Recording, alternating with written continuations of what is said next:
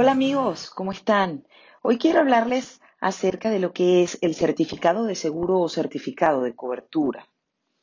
El certificado de seguro es un documento por el cual el asegurador, en este caso, eh, la compañía aseguradora, da fe de que existe una cobertura sobre una persona o sobre un objeto. Obviamente, en el caso de nosotros hablamos de un certificado de cobertura cuando el cliente ya ha cobrado una póliza y emite esa constancia que es donde dice que esta persona con nombre y apellido y número de póliza está asegurado por esta compañía por este monto con un deducible y eh, bueno, indica allí la descripción de los miembros del grupo familiar en caso de que existiera.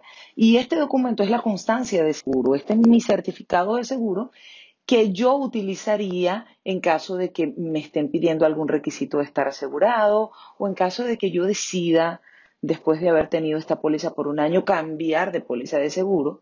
Entonces, si yo quiero eh, iniciarme con la otra compañía de seguro, pues yo puedo presentar este certificado de cobertura y con esto me eliminarían el periodo de espera.